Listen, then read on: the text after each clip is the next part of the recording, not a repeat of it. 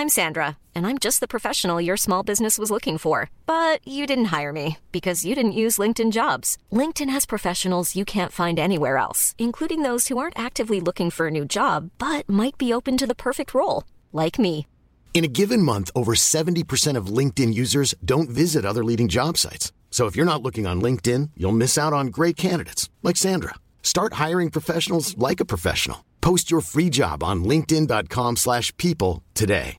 Hey Dave. Yeah, Randy. Since we founded Bombas, we've always said our socks, underwear and t-shirts are super soft. Any new ideas? Maybe sublimely soft. Or disgustingly cozy. Wait, what? I got it. Bombas. Absurdly comfortable essentials for yourself And for those facing homelessness. because one purchased equals one donated. Wow, did we just write an ad?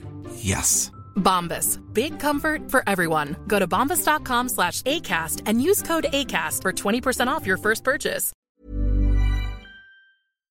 Kelly And Kelly.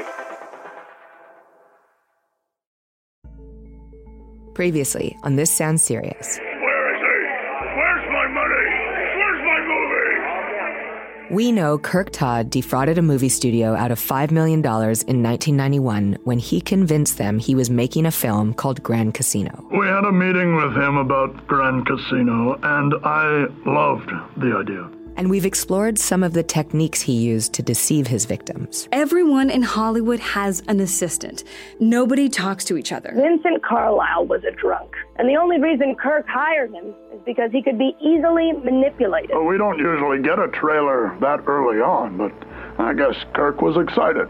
But we still don't know why he did it or how he expected to get away with it. Ooh, there were so many rumors flying around. And only one man can answer those questions. Hello, Gwen. Uh, this is Kirk. Todd. And it's a man I was not expecting to hear from. Obviously, you're going to have to come to me, but all the uh, visiting hours information is on the prison's website. Today, visiting hours with Kirk Todd.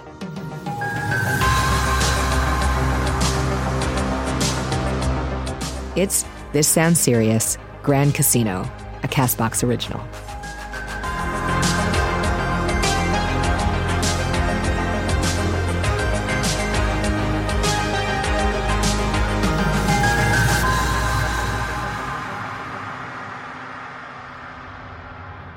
I'm driving to Maricopa Federal Prison, a minimum security facility two hours north of Los Angeles. This is where Kirk Todd has been incarcerated since the 90s and where he has agreed to speak with me. All right, here we go. The truth is, for all the mystery surrounding Kirk and Grand Casino, his whereabouts is no mystery. While Hollywood would love you to think he's dead or disappeared, in fact, he's been in the same spot for the past 27 years. You checked into the gate? I did, yeah. yeah. All right, just I'm come here along with me. I'd been trying to get in touch with him from the moment our story began. And then he returned my call.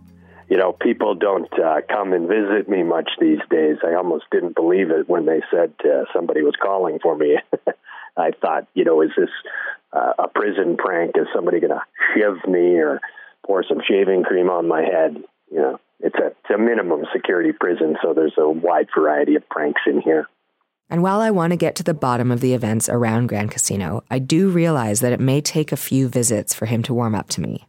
In fact, he had some pretty explicit instructions on how he wanted our meeting to go. You know, I can't say that I've had a single visitor since my uh, mother died uh, 15 years ago. Uh, so I'm not, you know, totally comfortable with uh, chatting with people. Uh, I'd, I'd prefer if we could meet in the common area. You know, I don't, I, I honestly don't think I'm ready to have a, a meeting in the conjugal visit area, if that's what you were thinking. But you know, if you wanted to tell your friends you had a conjugal visit, that's that's you. That's all. That's on you. Uh, I won't burst your bubble. So.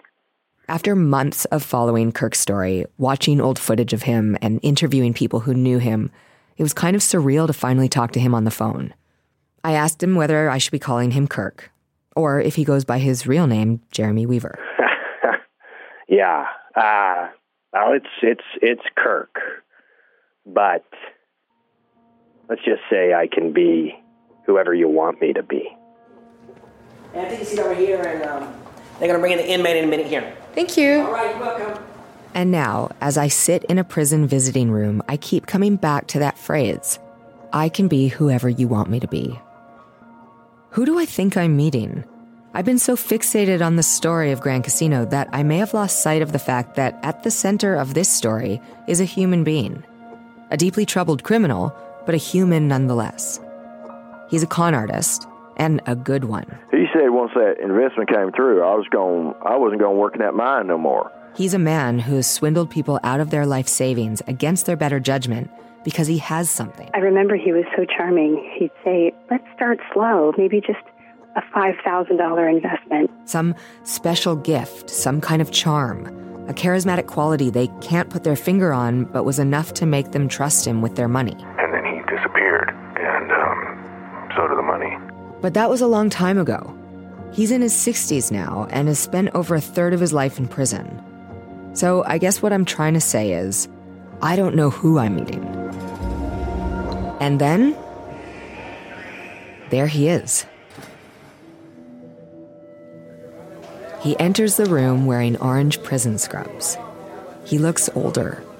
And to be honest, nothing like he used to in the old footage I've been watching. Kirk, hi. I'm Gwen Radford. His face is a spider web of wrinkles. His head is shaved. He looks pale and stubbly.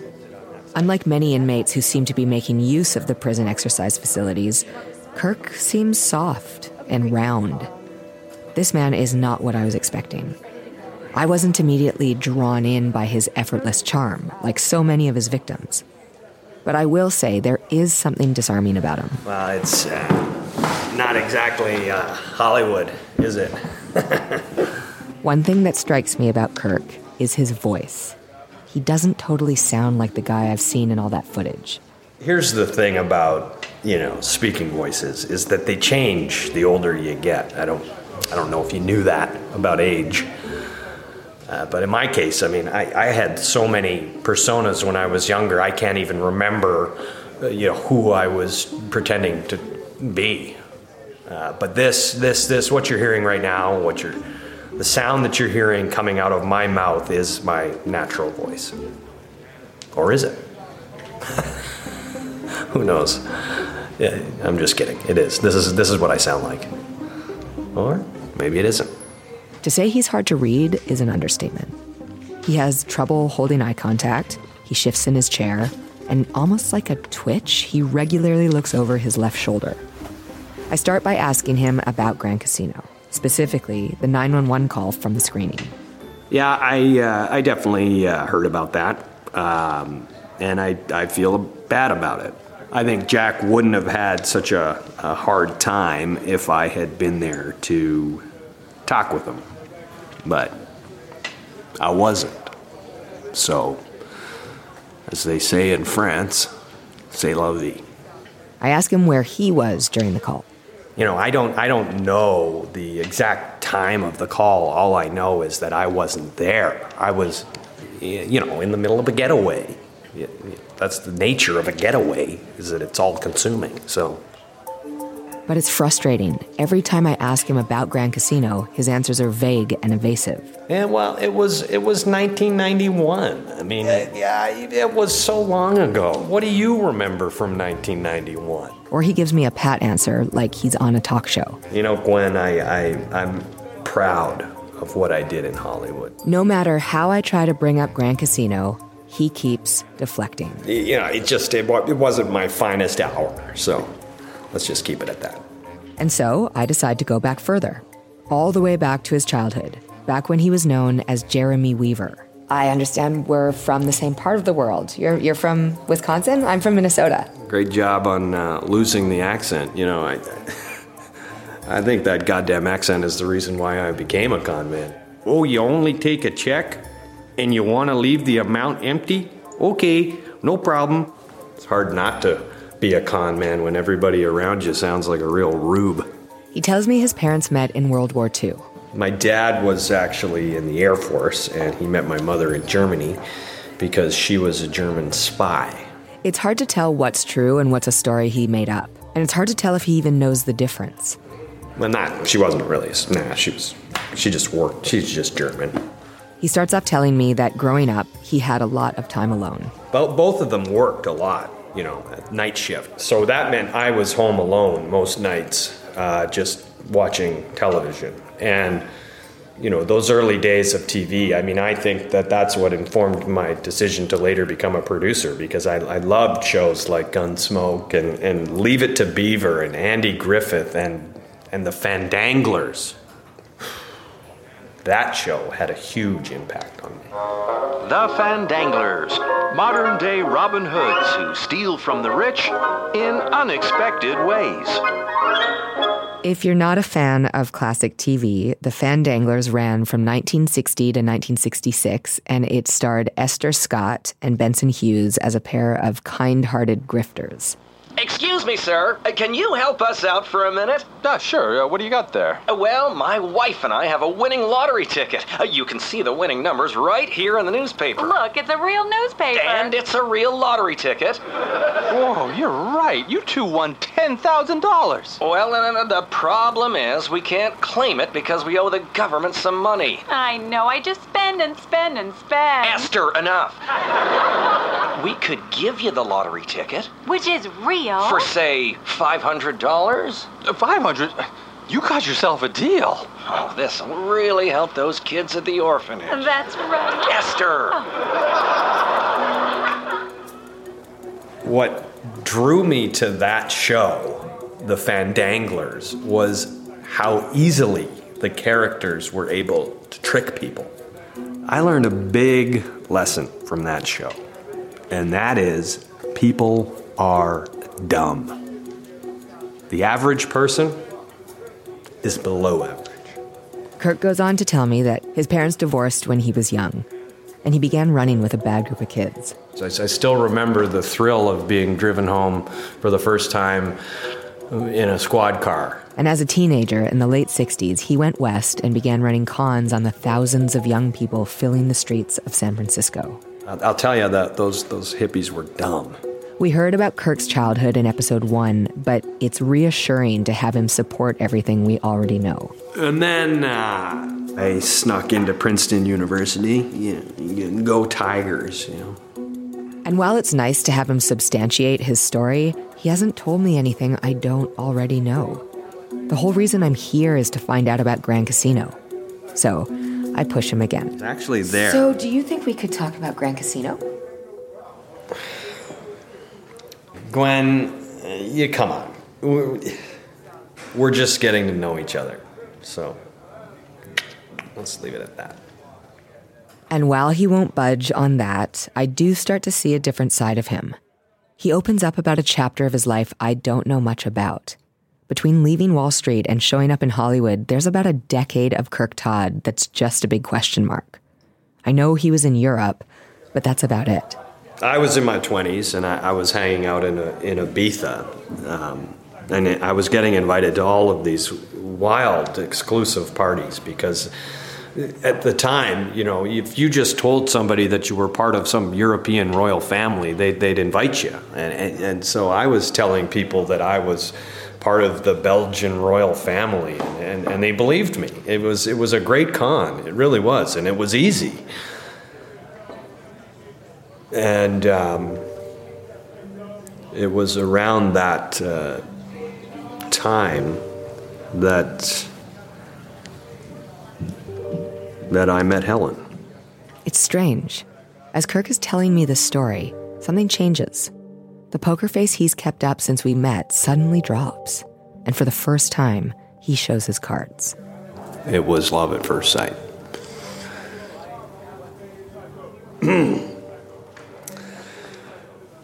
okay, so uh, Uh, are, are you okay? I'm not exactly sure where that came from. wow, Glenn, you're really uh, digging up some old ghosts here. Okay. And it's all because of Helen. Helen Chatham. That's Bjorn Clisp, the Interpol agent we spoke to in episode one. He says that Helen was a very talented but struggling artist. Only 22 or 23, but when she couldn't sell any of her own paintings, she began forging paintings by more famous artists. She was as talented an artist as you find anywhere in the world. Uh, she, she was that good. I think she wanted to skip that part where you start out as a, a starving artist. So instead, she became a con artist. But here's the thing she ended up being good at both you know, art, art, and con art. Helen was American, but she told people she was from Luxembourg. Think about how genius it is to tell people that you're from Luxembourg. I mean, everybody knows it's a place, but nobody knows where it is or what the people who are from there sound like. She was just a, a, a great liar. She even lied on TV once and nobody knew.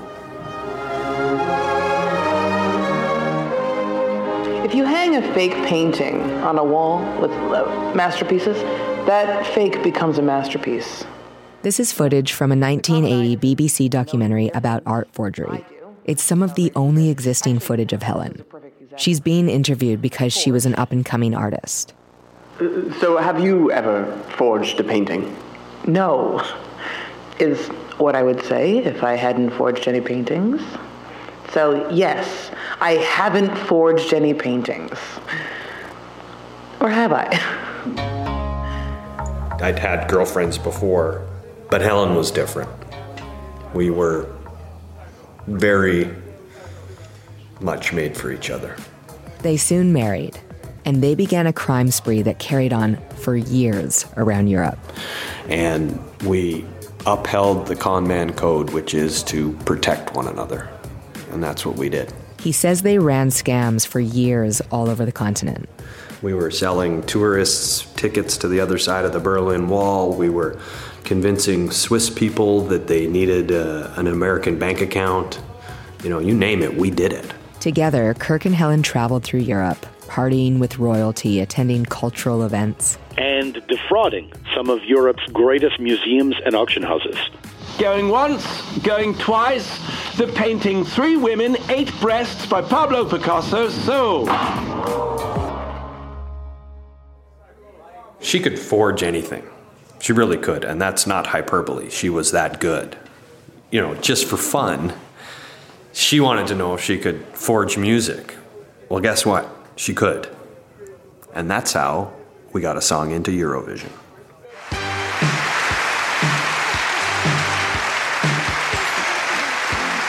Bonsoir à tous et bienvenue à Lausanne pour le 34e concours Eurovision de la chanson.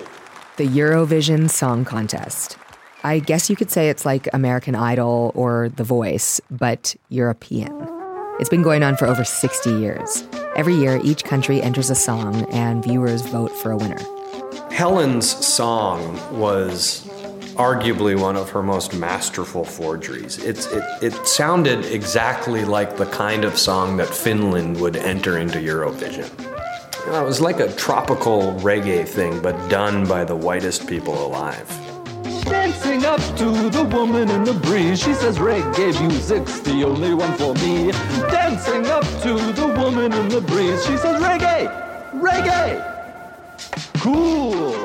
There was no real con to it. We didn't make any money from it. We were just doing it for fun, you know? In third place, Finland with Woman on the Breeze. This little prank they pulled got a lot of attention, and Interpol began investigating Eurovision to find out what happened. After we were unable to find any evidence of fraud or corruption, an internal review was held. And when Interpol is reviewed, it is by a panel of impartial justice system experts. We are not reviewed by Pitchfork, that's the other Interpol. I'm going to stop here because you're probably wondering why I'm telling you all this and what does any of it have to do with Grand Casino. Well, after the Eurovision stunt, Kirk and Helen were getting some unwanted attention from Interpol. They decided it was time to move on and head back to America. In 1982, Kirk and Helen moved to Hollywood, and that's when Kirk started on his path to Grand Casino. But things between Kirk and Helen were about to get complicated. The problem was that Helen was getting too cocky. That's coming up after the break.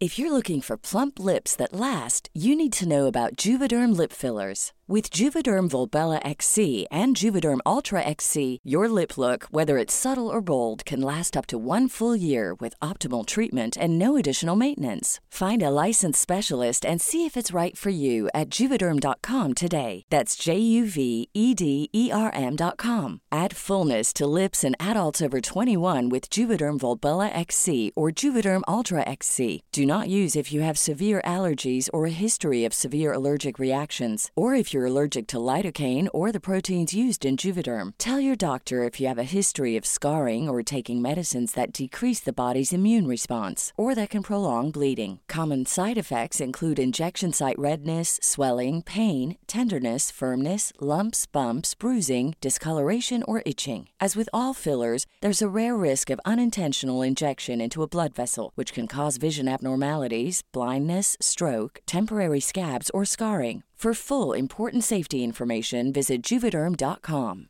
I'm Sandra, and I'm just the professional your small business was looking for. But you didn't hire me because you didn't use LinkedIn jobs. LinkedIn has professionals you can't find anywhere else, including those who aren't actively looking for a new job but might be open to the perfect role, like me. In a given month, over 70% of LinkedIn users don't visit other leading job sites. So if you're not looking on LinkedIn, you'll miss out on great candidates like Sandra. Start hiring professionals like a professional. Post your free job on linkedin.com/people slash people today.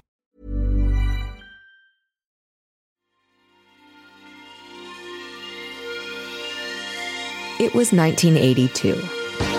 Now living in Los Angeles with no jobs and no reputation, Kirk and Helen needed to find a new source of income.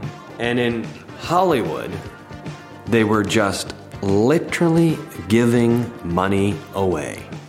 You know what I mean? On game shows. Welcome back to Past Masters. Uh, it's time to meet our contestants. Uh, our 11 time champion, ooh, that's a big number. Uh, Kirk Todd is a security consultant from Salt Lake City, Utah. That sounds fun, Kirk. Uh, and I understand that you have a, a an amusing story uh, about a cat. is, that, is that right? That's right, Hank. Not only am I a big fan of Past Masters, so is my cat Felix. Every time your show comes on, she gets up real close to the screen and starts patting your face and, and purring real loud. what a naughty kitty cat pawing at someone's face. Yikes, that'd hurt, wouldn't it? Uh, okay, well, let's get into the game, shall we? This is a con that Kirk and Helen ran together. Kirk was a contestant on this game show, Past Masters, and he won. Not just once, but day after day for weeks, because Helen was able to get a hold of the answers in advance. Helen used to hang out at the same bar as the producers, and they'd drink together, and she would use her feminine wiles. Now, this crustacean is the only animal to. Uh, Kirk! Barnacle. Oh, that is correct. Wow, good one, Kirk. Uh, now, for another $500, Napoleon is said to be quite. Five foot seven. Uh, right again, Kirk. Uh, very quick on that buzzer. Good job. In all my research about Kirk in Hollywood, this has never come up. I knew all about his early days as a producer and meeting his partner Blaine, but this is new. Kirk won 24 straight episodes of Past Masters, amassing a total of $130,000 in prize money. He and Helen also won $25,000 on a show called Young Love.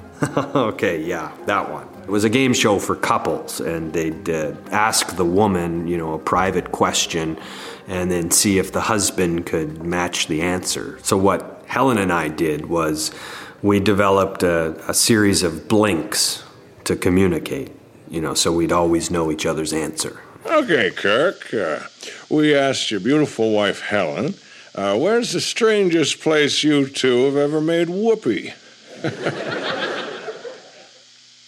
hey, Kirk, we're, uh, we're going to need to have an answer here. In the. the. in the. butt? Buick. In the Buick. And, uh, and what did Helen say? In the Buick. Ah, in the Buick. okay, that was a close one. So once we, uh, you know, had a little money in our pocket, I, I started getting interested in becoming a TV producer. And that's when I met Blaine and we started pitching shows. Now, we've all heard this part before. They produced Emerald Motors for a couple of seasons, then Pike Place. But all this time, I kind of assumed Kirk was alone. But he wasn't. Helen was there too. So what was she doing? Well, she became a housewife and a bored housewife. Uh, it's pretty tough, you know, going from forging Picassos to sitting around an apartment all day long in Van Nuys. Uh, that's when she got this idea for her own little project. She bought herself a, a film camera and figured, you know, why should I limit myself to forging one picture when I can forge 24 pictures a second? And that's what she did. According to Kirk, Helen went from forging fine art to forging short films by famous directors. Now, the way art forgery works is you don't paint a fake Mona Lisa. No, that, that's not smart. You create a new piece of art using a deceased artist's style and materials. That's Agent Warren of the FBI again. What Helen was doing was applying this idea to filmmakers. Whereas before she would paint a fake Picasso and sell it as a newly discovered work, now she was doing the same thing but with movie directors. She'd make a short film in the style of Frank Capra or Cecil B. DeMille and then try to pass it off as a recently unearthed work by that famous deceased filmmaker. And apparently, she fooled a lot of people. Movie studios and collectors paid top dollar to own these obscure films. Yeah, there was one that uh, really got me nervous. You know, in the early 80s, there was rumors going around about a previously unreleased Alfred Hitchcock short, and I know this because Helen is the one who started those rumors. The short film that was rumored to exist was supposedly called Iron Lung. Iron Lung was the story of this polio patient who witnesses a murder uh, and can't move because they're inside this ventilator and pretty young blonde thing has to investigate. It was very Hitchcockian. Who's there? I can't see. I have to plug in this lamp. Whoa, whoa, whoa, lady, don't go unplugging that iron lung. A lot of people thought it was an early masterpiece made by a young Alfred Hitchcock. They said it was a glimpse of his genius that was yet to be revealed. But the truth is, it was Helen who made it. She hired a few non union actors, tracked down some vintage cameras, and scratched up every single frame of the film to make it look like it was old. While Kirk was rubbing elbows with the elite of the entertainment industry, Helen was treating Hollywood as the canvas for her avant garde art project. There was The Killing of Mr. Windsor, a short film supposedly made by Stanley Kubrick. Who are you? I thought you were dead. Or, or I thought I was dead. This imagery is so crazy. Is that an eagle with the wings of a butterfly? It's beauty terror! Beauty terror! And around this time, Kirk tells me he was getting more and more nervous. The problem was that Helen was getting too cocky, and people started to realize that the short films were fake. A lot of powerful people started to look pretty foolish. And that's when Kirk says that he had to make the hardest decision of his life. She was still trying to be a con artist, but by then I had gone legit. So when the police asked me if I had anything to do with these films, I said no. It was all Helen. And by stating that, I broke the con man code and I I broke Helen's heart. They divorced, Helen moved away, and Kirk stayed in Hollywood. For the first time in my life, I didn't have to make a quick score and then move on, and I could not let Helen jeopardize that. I have to admit, this is all a bit funny to me. Kirk pushed away his con artist wife so he could keep his legitimate producing career going. All the while, his legitimate career was just a cover for a con of his own. He sacrificed her for Grand Casino. And Grand Casino is the whole reason I'm here. I want to know why he did it and how he expected to get away with it. But every time I bring up the subject of Grand Casino, he stonewalls me. I can see that visiting hours are almost over, and if he won't talk to me about it now, frankly, I don't see the point in coming back tomorrow. I have to ask you one more time about Grand Casino. Do you regret it? Do you do you regret turning your back on Helen? I'm so tired, Gwen. I am tired because I keep telling people the same thing over and over again and nobody believes me. I keep trying to tell the truth, but nobody will listen. Grand Casino wasn't a con. I made that movie, Gwen. Grand Casino exists and it's out there somewhere. So take that for what it's worth. Next time on This Sounds Serious, the hunt for Grand Casino.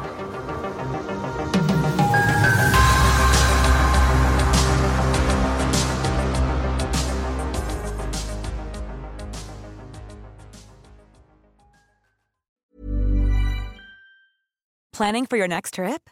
Elevate your travel style with Quince. Quince has all the jet setting essentials you'll want for your next getaway, like European linen, premium luggage options, buttery soft Italian leather bags, and so much more. And is all priced at 50 to 80% less than similar brands. Plus, Quince only works with factories that use safe and ethical manufacturing practices. Pack your bags with high-quality essentials you'll be wearing for vacations to come with Quince. Go to quince.com/pack for free shipping and 365-day returns.